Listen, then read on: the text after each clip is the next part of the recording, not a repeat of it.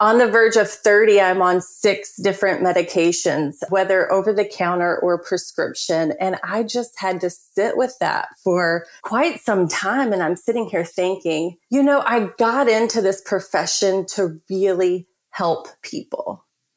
And I had to think, is this truly all that I have to offer? Take charge of your thoughts. Take charge of your life psychologist, author, speaker, musician, former professor, and the host of Love and Life, Dr. Karen Anderson Averill. Welcome to Love and Life. I'm Dr. Karen Anderson Averill. We're picking up where we left off last season with our series on empowered evolving. On Love and Life, we are all about learning, growing, and, when necessary, changing our positions to align with the information we've gathered. One of my favorite parts of hosting this podcast is sharing techniques from cognitive therapy. I love discussing therapeutic interventions that I used to share in the classroom with a broader audience via this program. I love cognitive therapy for several reasons. One, because I use it on myself every day, but more importantly, because the research demonstrates how effective it is. Our thoughts impact our emotions. So if we don't like how we're feeling, we can challenge our cognitive distortions or what some people call our stinking thinking. We think better to feel better. And on this program, I focused on cognitive therapy because that's what I know. That's what I've implemented with clients I've worked with in the past. And like I said, what I use on myself on a daily basis. But speaking about evolving, I'm evolving too. Recently, I've been doing a lot of reading about the standard American diet and how incredibly unhealthy it is for us physically. And I think we all pretty much know that that the standard American diet does not provide optimal nutrition for optimal physical health. But what about our mental health? What about our emotional well being? According to a 2021 study by Penny Kris-Etherton et al., Current evidence suggests that healthy eating patterns that meet food based dietary recommendations and nutrient requirements may assist in the prevention and treatment of depression and anxiety. In another study in Biological Psychiatry, the authors assert that greater attention to nutritional factors in mental health is warranted, given that nutrition interventions can be inexpensive, safe, easy to administer, and generally acceptable to patients. These authors specifically found that poor omega 3 fatty acid status increases the risk of depression. Fish oil and folic acid supplements each have been used to treat depression successfully. Deficiencies of folate, vitamin B12, iron, zinc, and selenium tend to be more common among depressed than non depressed persons. Of course, it makes sense. The mind and body are part of the same human being. We've all heard, you are what you eat. But what about you feel what you eat? How much of Americans' struggle with depression and anxiety is due to our diet? To tackle this question and more, I've invited functional medicine health coach Amanda Jones to the program. Here's a little bit more about Amanda. Amanda Jones is a family nurse practitioner and certified functional medicine health coach. Early in her career, she became frustrated with conventional medicine's approach of minimizing symptoms and slowing down disease progression as opposed to figuring out root causes. This motivated her to begin her career as a certified functional medicine health coach. Amanda asserts the body is not a flawed design. When allowed to maximize what each body needs, eliminate what it does not, and create an environment that promotes healing, the body will begin to realign itself to achieve wellness. Her passion and mission are to help children with ADHD by equipping parents with interventions to improve their child's focus, mood, and behavior without using medications. When we address imbalances in both our internal and external environments, we can walk in the abundant life God promises here on earth. My interview with Amanda Jones right after this. I'd love to connect with you via my weekly newsletter. Joining the Love and Life email list ensures you're the first to know everything going on in the Love and Life family. You'll receive insider perk pricing for consultations and events, and it's the best way to keep in touch when I do what the research suggests is very healthy and take breaks from social media. Subscribe on my website, loveandlifemedia.com. And as a bonus, you'll get my free Empowered Dating Playbook. Amanda, welcome to the program. So good to see you. I am so thankful to have you share with my community. I, at the beginning of my career, was very hesitant. It was when SSRIs, Prozac had very recently hit the scene, and all the therapists were all into this new wonder drug. And I had been raised to be like, mm, follow the money. Who's going to make a ton of money? And are there perhaps more natural ways to level up in ways that are sustainable and better for our body, frankly, without the side effects. So, Amanda, share with us a little bit about how you came into seeing things differently and then practicing differently in your profession. Yeah, I would say, like most functional medicine providers, my journey really began with my own illness. You know, it's like you kind of have to be met with your own well intended advice to take a step back and be like, whoa, whoa, whoa. like, is this the best that I have to offer to people? Yeah. So I would say I was in my late 20s. I had just graduated from NP school, taken on a new job, and I'm spending my days, I'm writing prescriptions, I'm, you know, giving out treatment advice and prescribing therapies. And all while doing this, like I am absolutely miserable myself. My face is broken out. I, it looks like I'm going through puberty all over again. And here I am almost 30. I was having chest pains, tachycardia. I was having digestive symptoms. My seasonal allergies were getting worse. They weren't getting better. And, you know, being stuck in this conventional model, I did all the things, right? I went to my primary care provider. She then referred me to a GI specialist. And then I had the cardiologist. And like most people, the tests are run, your lab work is done, other diagnostics are done, and you get the you're fine. So here's what I have to offer. And that is usually a medication on the verge of 30, I'm on six different medications, whether over the counter or prescription. And I just had to sit with that for quite some time. And I'm sitting here thinking, you know, I got into this profession to really help people. And I had to think, is this truly all that I have to offer? Is a medication or a therapy that will at best minimize the symptoms and slow down the disease progression. And I, I just really started to do the research myself. I started looking into specific dietary changes that I could make. And I started doing that. It was like a self experiment. And I was like, whoa, well, this is really making a difference in my symptoms. And then I found a local provider who did integrative medicine. So they use multiple modalities and they are more naturally minded. And so they were doing things that I had never even heard of. And so just really through self discovery and self education, I stumbled across functional medicine, which was really like that aha moment, like that, like this is what I've been looking for. Like this is how I want to practice because this is what's really going to bring about wellness and sustainable wellness. I mean, when we think about it, we're not a flawed design and our natural state is one of wellness. And when we stop asking what and we start asking who and why, we can get to the root of that imbalance. And then we address the root of the imbalance and the body naturally begins to realign itself. And so it's definitely hasn't been a quick fix for myself.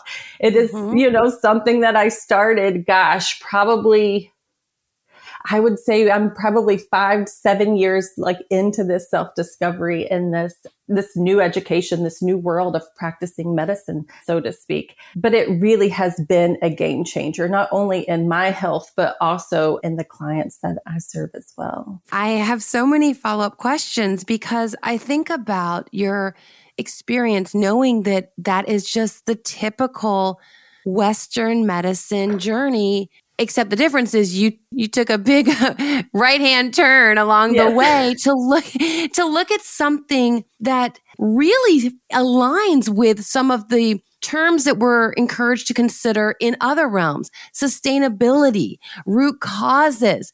These are things we talk about with the environment or with anything in general. We're, we're now trying to think, let's not just look at symptoms, cover them up. We're trying to look at the source of the concern or problem in a lot of other domains, like I mentioned.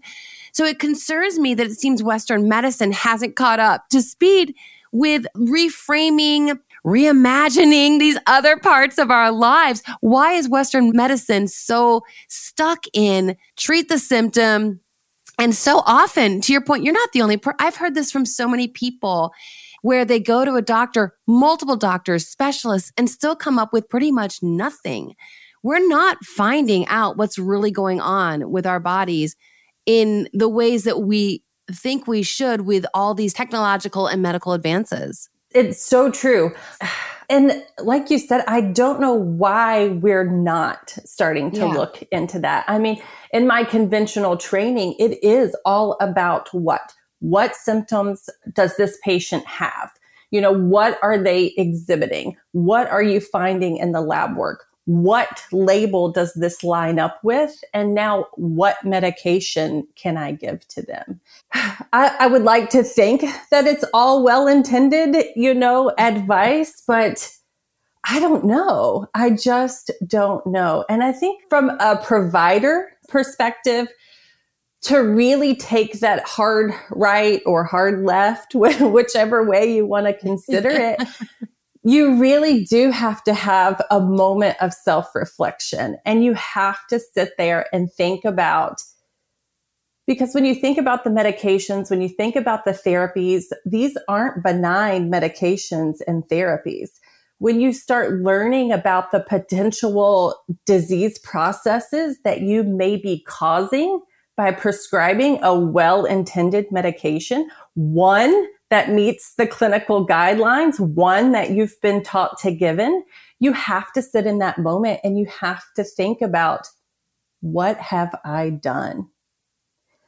And then you can choose. You can choose to put your blinders on and keep going forward, or you can start that education process all over again.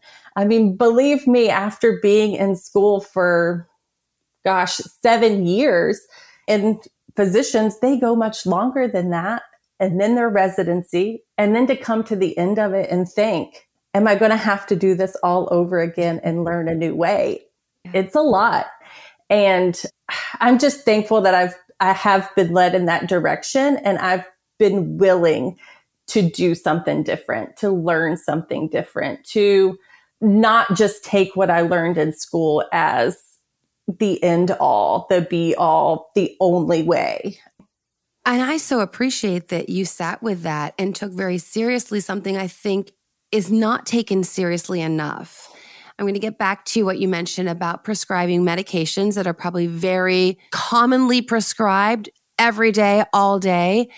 We see the commercials, which is another concern that I have. We're one of only two countries, I believe New Zealand's the other one, that allows direct marketing of pharmaceuticals to the public. Yes. Otherwise, you have to go and see someone, at least hope that that doctor has vetted that medication. But as you mentioned, very oftentimes providers are not vetting these medications.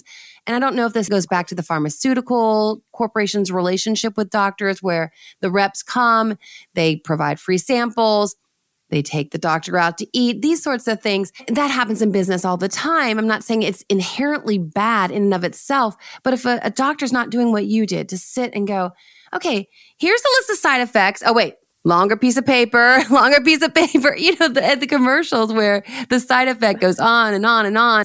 You took that seriously. You started considering the side effects could, like you said a moment ago, and I hadn't thought about this, about they could kick off a new disease path. And I don't think people think of that. They think FDA approval, to me, that means nothing. We know every year the FDA recalls thousands of drugs that they approved.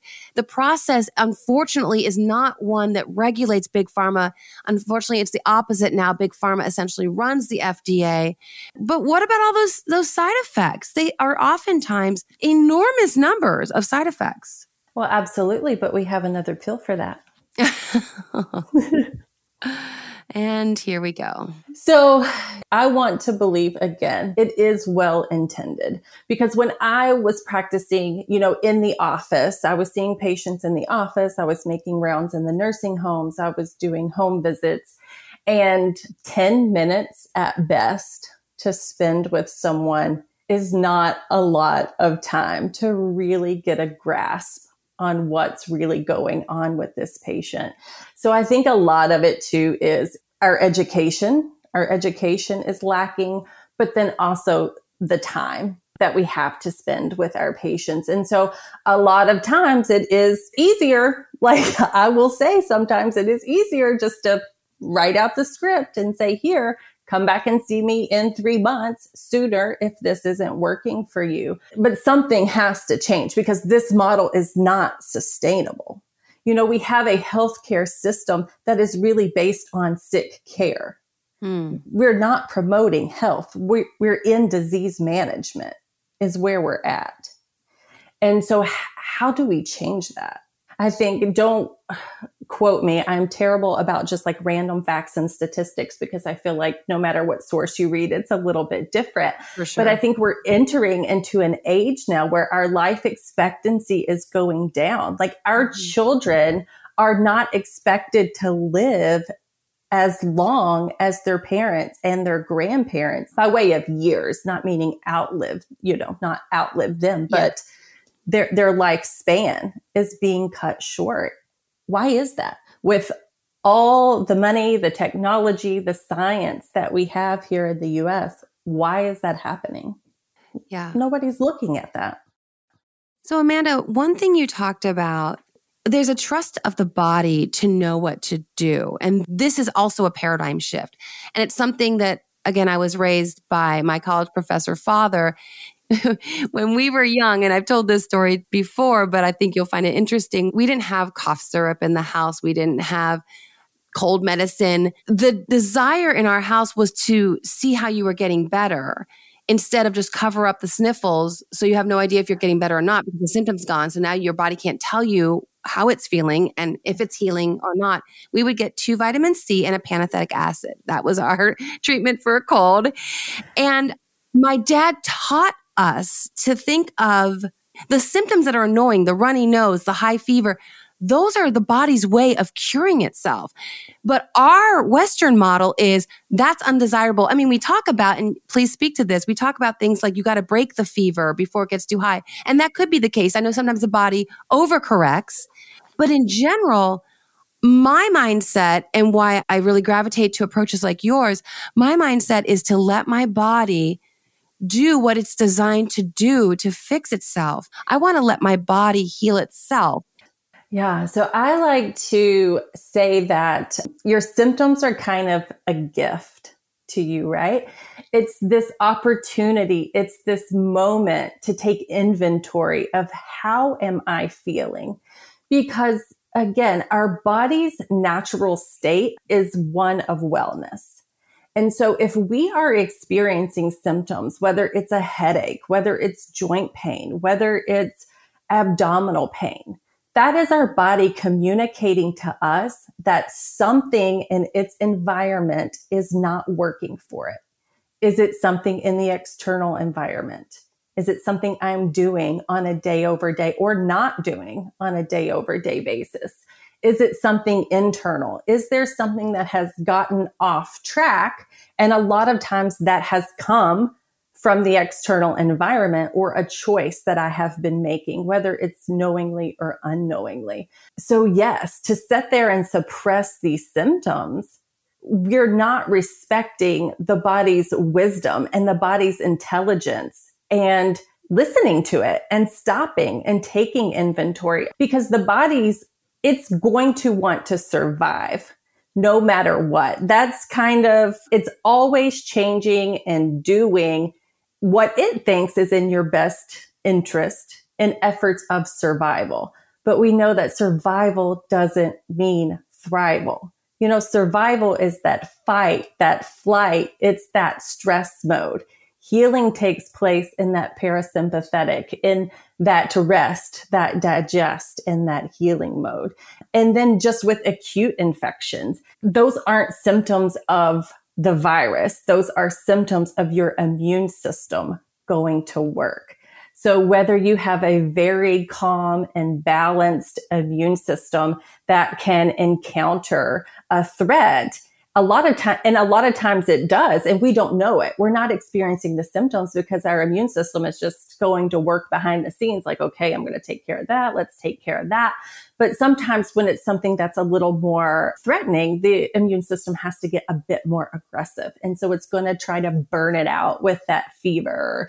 You know, it creates mm-hmm. the inflammation that is a whole part of that healing process. And we end up with the stuffy nose and, you know, the cough and those types of things. And so yeah, it, but we are in that mindset of like, we have to keep going. We have to keep going. There's no time to rest. So what can I take to stop this so that I can continue down this path mm-hmm. that is potentially creating this whole disease dynamic in the first place? When you are seeing a client or a patient for the first time, I would imagine there's a lot of education on your part because you're hoping to create some buy in on their part because they may not have had a conversation like the one we're having right now. And they're coming with that more Western modality. And frankly, there's a lot of messaging that anyone who takes Eastern approach, more holistic, acupuncture, this is all quackery. And it really makes me sad when you think about the power of nutrition, just basic nutrition, and how that is always minimized. I mean, I, I probably could count on one hand the times that I've been to a typical practitioner who's given me any kind of nutrition advice for any kind of ailment. I mean, I, I don't even know, I can't even remember if anyone ever has, like a conventional doctor. Yeah. It's not commonplace um, in education. I think as a nurse practitioner, we probably get more in nutrition. And that was one class, one semester in my RN degree. And that was all the nutrition that we were taught. And from there, it's you either figure it out on your own, you educate yourself, you investigate, but then again, you come from that mindset of, well, if it was that important, we would have spent more time on it. so, so yes, nutrition is, is one of my foundations in my practice. And so when someone comes to me first, first they have to be willing. Are you willing to make a lifestyle change? Because again, a lot of these disease dynamics are set up based on what's occurring in our environment. So we can't, we can't expect to heal in the same environment that created the disease process in the first place. So my, my very first question is generally, how willing are you to make the lifestyle changes? And not saying that it's going to be easy or even that it's going to be difficult, but is there a spirit of experimentation or a spirit of willingness to try something different? Because if there isn't, then this, this approach is, is not for everyone but nutrition is certainly foundation. Our whole biochemical processes run on vitamins, minerals, antioxidants, you know, other phytonutrients. And to think, I often, I laugh sometimes at like, how did I miss this? Like, like the whole body process runs on nutrients. And to think that food doesn't matter. Yeah. It's just, I don't know. It's kind of silly to me. How did you miss that? right. The old you are what you eat. And everything that I put into my body is creating all the things on a physiological level that sustain me. Every cell in my body has to take the nutrients that I provide it or don't provide it. Uh, many years I wasn't that concerned. Honestly, it's remarkable when you think about how much crud people ingest on on the regular and myself included. I'm not trying to yes. act like I have this pure diet. I don't. But it's really kind of remarkable that we're able to do as well as we do when I mean think about the amount of processed food that people consume on a daily basis. And that's the other piece that really relates to what you do, I'm sure. I have my big beef with big pharma. And my next concern is moving to big food because even some of the healthy options, I think about the food pyramid that we were raised to look at and then you have more of a keto approach that would say that the number of carbs and the number of breads and rice and grains, that that's actually an upside down pyramid. Where do you go with the actual food consumption? And then speak to any of these that, that appeal to you. I'm thinking about the inflammation you mentioned. That's something we hear a lot about people with chronic inflammation. Microbiome, gut health is something that's kind of crossing my radar a lot. Just speak to a couple of those hot topics. So, as far as like food, I would say the biggest thing is because, like you said, there are so many different things. Of course, you know, the government puts out their, the USDA, the food pyramid. Now it's moved on to the My Plate. And oh, again, okay. if I, if I step back and I look at that and I look at disease progression, well, since we've been giving this advice, what is cardiovascular disease? What are these rates doing? What are the diabetes rates doing? What are the obesity rates doing? And they are all on a fast trajectory upwards. So yeah. we're obviously missing something. But when it comes to food, it's really make it simple. If your great, great, great grandmother can recognize it as a food, eat it. If she cannot, don't. So, um, one thing I like Doritos. to do, yes, no Doritos, I, Cheetos. no, I do workshops at an adult day center on Fridays, and they always get a kick out of. I'm like, if you can find it growing, roaming, swimming, flying out in nature, eat it if you can't, don't. And so I always ask them, I'm like, so who passed the Oreo tree on the way, you know, here today? And they all look at me like, the Oreo tree. I'm like, who passed the Dorito plants on your way in here today? And then it starts, you know, the wheels start turning and they're mm-hmm. like, oh. Mm-hmm. And so I'm like, where are these foods made? They're made in a factory with lots and lots of science and mm-hmm. you know, chemicals to make them look more appealing, to make them more palatable, to make them addictive mm-hmm. so that we continue to keep buying them. So I don't buy into a specific diet or mm-hmm. dietary mm-hmm. theory because for each individual, that is going to differ. So usually just for broad advice, it's getting back to the basics, getting back to these, these real, whole, natural pure foods and not these foods that are made in factories. And so, like you said, along with big pharma, I think there is an issue in our food manufacturing as well. And I think Dr. Hyman, I don't know if you're familiar with Dr. Mark Hyman, but he does hmm. a fabulous job in this area. Yeah, I'm on Dr. Mercola, Joseph Mercola's yes. newsletter. And he, interestingly enough, used to live not far where I went to school in the Chicago suburbs. And then he moved to Florida. And of course, he's one of the disinformation dozen from the last couple years where yeah.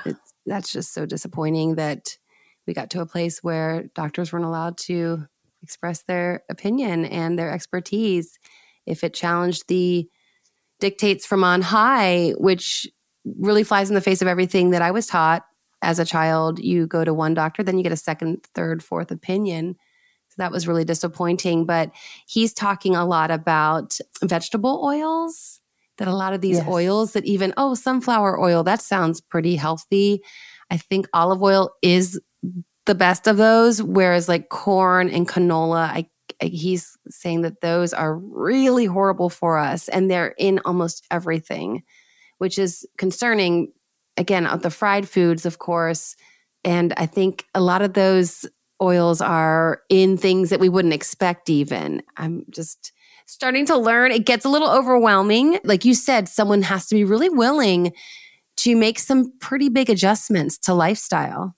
Yeah. And you mentioned the seed oils. Yes. Yeah, they are. I mean, they are in everything and they are known to promote, you know, that, that inflammatory process, that chronic, that simmering inflammation. And so that is another one of the big things. And honestly, one of my biggest recommendations to probably one of the easiest and most foundational and most powerful tip is to switch out your seed oils not even worrying about right now the ones that you're consuming in your processed and packaged foods, but what are you cooking with at mm-hmm. home? And can we swap those canola oils, those soybean oils, the cottonseed oils?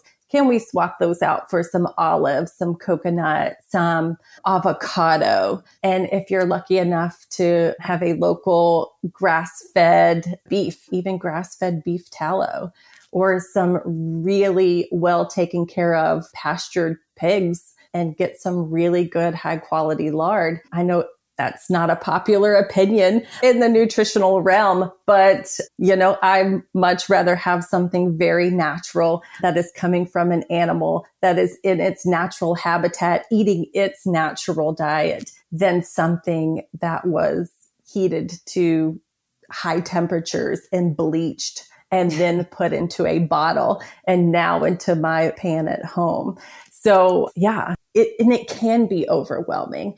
And so as a health coach, not only am I able to help provide some education on the interconnectedness of the body and why this disease process might be happening, but also help individuals to make those small, sustainable changes that lead to lifelong change because you're right. If someone is listening to this and they're like, oh my gosh, you know, I'm eating these oils and I'm eating all these packaged foods and oh my goodness, am I really doing this to myself? And, but we also know that overwhelm is very paralyzing. Yes. And so no one gets well if they're so overwhelmed that they can't move forward. And so that's another piece that I just really enjoy in the practice is being able and having that time again to to really help people to brainstorm with them. I'm not the expert on your body. You are. And so together, let's form this partnership. Let's form this relationship and let's figure this out together and let's make this sustainable in your lifestyle. And so I probably really just got off on a random rabbit hole there, but no, you didn't. Uh-uh, not at all. But you're right. I mean, it's that direct to consumer advertising, yeah. whether it's coming from the pharmaceutical companies or it's coming from the food companies. And now, since I've kind of shifted my focus to children, I've become just more aware at how our children are bombarded with these advertisements for these cereals and these fast foods and uh, you know, but it comes with a really fun toy and it comes in super fun colors and it has their favorite character on the front of it.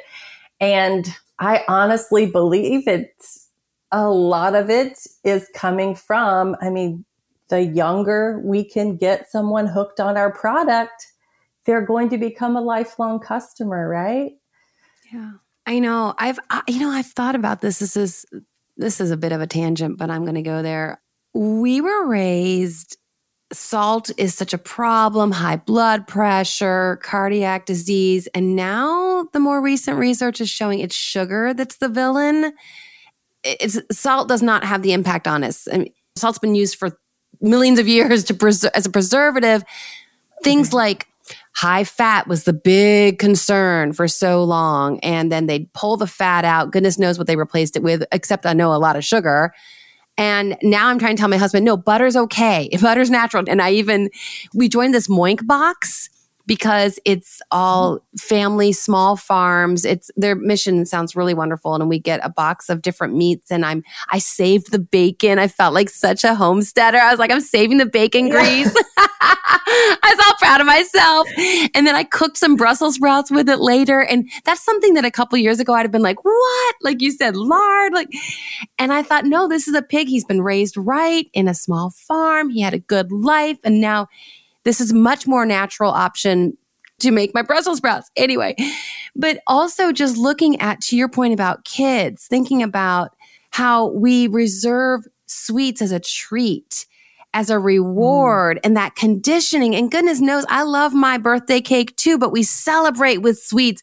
There's an entire way of doing life that positions something really unhealthy as the thing you get when you're good. I mean, there's a lot to dismantle here if we really want to go full throttle to a more healthy and empowered way of of taking care of our bodies. Yes. Well, of course, you know, when you were young and you left the doctor's office, you got a sticker and a sucker, right? that was a good plan because you took your shot from your vaccine. You probably didn't need either. you know, and I, I've thought about this. I'm like, where in the mindset, and again, this is no judgment, no condemnation like on anyone, because again, I don't have it all together. But I have started to make these changes and I start to look at things differently. And to your point, where do we feel that giving our children one of the most toxic substances is an act of love or an act of just letting them be kids? And I have to sit with this. And so I'm like, what could it be? And so the more I learn about sugar and like how sugar floods the body with dopamine, you know, just looking at a donut, you get like the warm and fuzzies because you get like this nice, yummy little surge of, of dopamine. And I'm thinking, well, if that's how it makes me feel, that's how I want to make someone else feel. Is that what we're doing. Like we know that it kind of brings us the warm and fuzzies. It like makes us feel loved. And so yeah. in order to share that love with our child. So I don't know. Like that's just one thing I've been thinking about. Mm-hmm. Just especially here recently, like how do we break this mindset that feeding our children this amount of sugar, these foods is, is letting them be kids? I mean, because let's face it, if we look at the health of our children today, there are quite a few of them that are having chronic diseases before they've even graduated high school. Yep. Even the medications that we do have available have never been tested on mm. children. No. So we have children who have high blood pressure. We have children with type 2 diabetes. We have children with high cholesterol, dyslipidemia, and we could really go down that rabbit hole as to whether that's actually a problem or not. And yeah. but pediatricians and specialists like they're even in a bind now thinking like, well, these drugs haven't been tested on children yeah. and we're kind of forced to use them anyway. So we're using our best judgment and we're using the information that we do have. But if we can really just start with the foundations and we can get a hold of these children much younger, we can really change the trajectory of their life, of their health. You know, I don't want them to be 30 years old like I was and struggling. Yeah. If if we can help to prevent a whole lifetime of disease, you know, but a lot of it comes back and you had mentioned earlier like the way our body can weather what we throw at it. Like you're exactly right. It's amazing that I made it to 30 years before I had debilitating symptoms because my mom did her absolute best. But we had a lot of cereals and we had the chips and we, you know, we had the processed foods.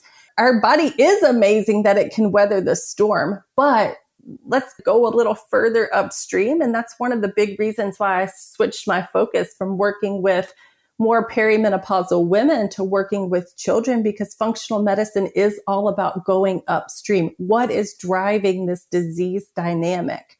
And let's go as far upstream as possible to, to not only get to the root, but to also those drivers. And so I've decided to go further upstream with my patient population, and that's working with our children. Because if we can really start to change the culture, the mindset, these children are just going to be better off because of it. Well, I think about even being able to help them acquire a palate that does crave whole foods, more nutritious foods, because we know our palate changes a bit. But I also think our palate changes because we start as adults. We go, okay, I'm going to eat my broccoli. I love broccoli, but a lot of people don't. But you might force yourself to eat your broccoli when you're an adult, whereas a kid won't. But if a kid can acquire that palate that's not just straight up cocoa puffs and and candy bars then you're giving them a gift of being able to have cravings for healthy foods if that's possible i mean i think about if you look at a picture of kids in like 1947 third grade classroom those kids would look emaciated compared to today's kids we would think they were all malnourished because we're so used to seeing kids with a lot of extra cushion on them.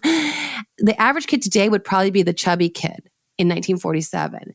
That just shows that we are day in, day out, our typical habits, our ways of doing life with food and with lack of exercise, I'll say, has really set our kids up to struggle for an entire lifetime. So I love that you've said, you know what? I, I want to get the babies young and help get them on the right path. It's all from that lack of education because again, we're listening to that well-intended advice of our family practitioners and our providers. But as a functional medicine provider, you get the opportunity to really educate people on the interconnectedness of their symptoms.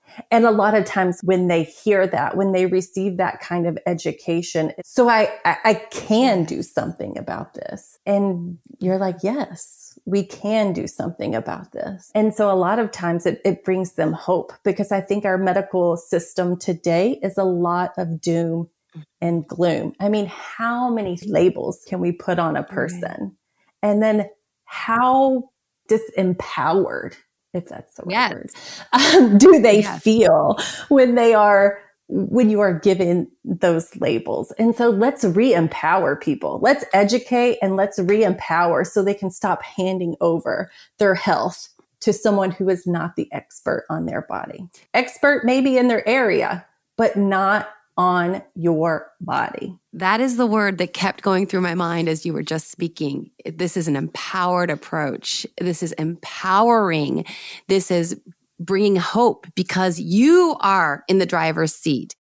As we wrap up, Amanda, I'd love for you to speak to the mind body dualism because, of course, as a psychologist, I'm going to bring it back to our emotional state, to our mental health. And we oftentimes compartmentalize, like you said. I'm feeling depressed. I'm feeling anxious. I'm feeling all these things, but I'm not realizing that the mind is part of my body. It's one unit. And what I'm feeding my belly could absolutely be affecting my emotional state and my mental health.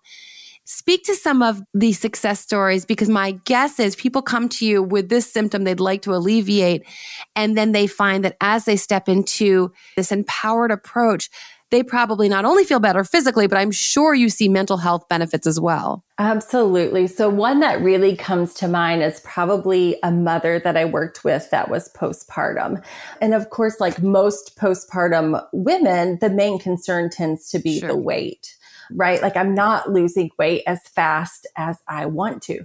But she was also struggling with debilitating anxiety after the birth of her second child, like having full blown panic attacks her husband works at night. She's afraid that there are people who are going to be breaking into her home.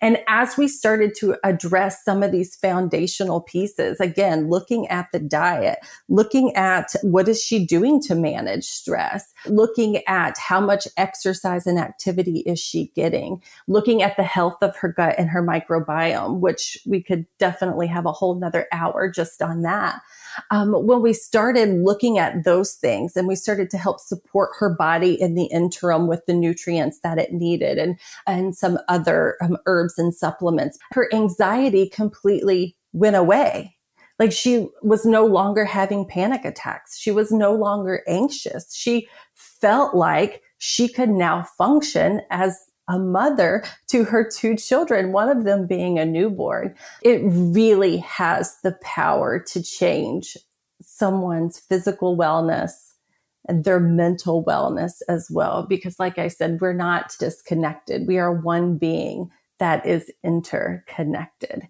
And if I could just say just one more thing about that whole mind and body, more than we drink and typically more than we even breathe, mm. we think. So what is this internal dialogue that we're having on a day to day basis? Are we continually playing this negative loop? How are we speaking to ourselves internally? Because the cells of the body mm. are listening. And if you are in this fight and flight mode here in the mindset, the rest of the body is following that. Healing does not take place in the sympathetic, in the fight, the flight, the freeze. It takes place in that parasympathetic, that rest, that digest, and that truly heal. So again, mindset work is a huge portion of my practice as well. Well, now you're you're stepping into my world and I love it. Yeah. we say it every week on the podcast, take charge of your thoughts, take charge of your life. That's one of the themes. So, yes, we are yes. aligning on so many levels. It's so great connecting with all of you via the podcast, and I would love to meet you IRL. If your organization is looking for a speaker for your next event, check out my website, go to the speaking page and see the content that I love to talk about. Just like on the podcast, in my speeches, I cover a wide array of topics grounded in psych research, of course. I'd love to meet you and share strategies for thriving in all realms of love and life with you and your organization. I cannot recommend Dr. Karen enough as your speaker at your event. As my keynote speaker, she completely set the tone of compassion, self love, and authenticity that bled into everything we did for the rest of the event. She was incredibly prepared and present, and went above and beyond when it came to sharing the event with her audience. Her knowledge, magnetic energy, and expertise while on stage is one thing. It will be everything you'd hope for and more for your audience. But her giving spirit and willingness to do more than simply show up when it's time to go on is icing on the cake. She walks her talk, and by the end of working with her, I was wishing she lived down the block from me for weekly meetups. For more information and to book me to speak at your next event, contact my producer, Tim May. Tim at loveandlifemedia.com.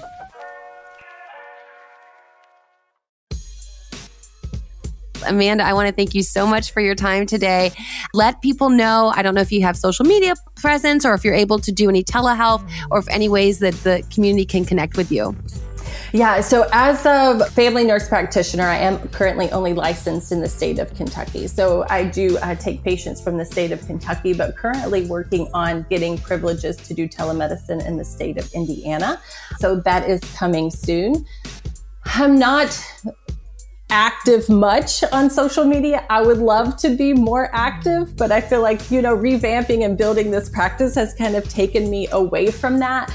But you can get just a little bit of an idea of what I do on my website, which is lifecarehealthandwellness.com. You can find me at Life Care Health and Wellness on Facebook, also Instagram, but I really have not had the time to keep up with with those channels. Hopefully, in the future, to really get more of that education out to the yeah, public. Yeah, it's it's a full time job for sure. So yeah.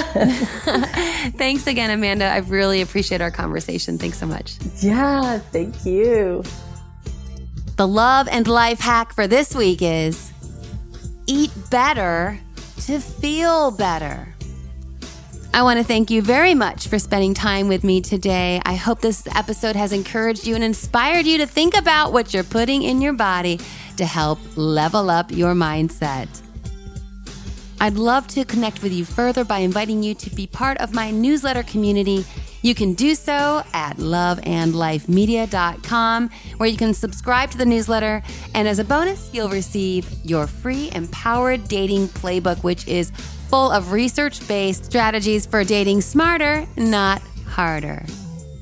Take charge of your thoughts, take charge of your life. This is Dr. Karen Anderson Abel, and until next time, Make it a great week.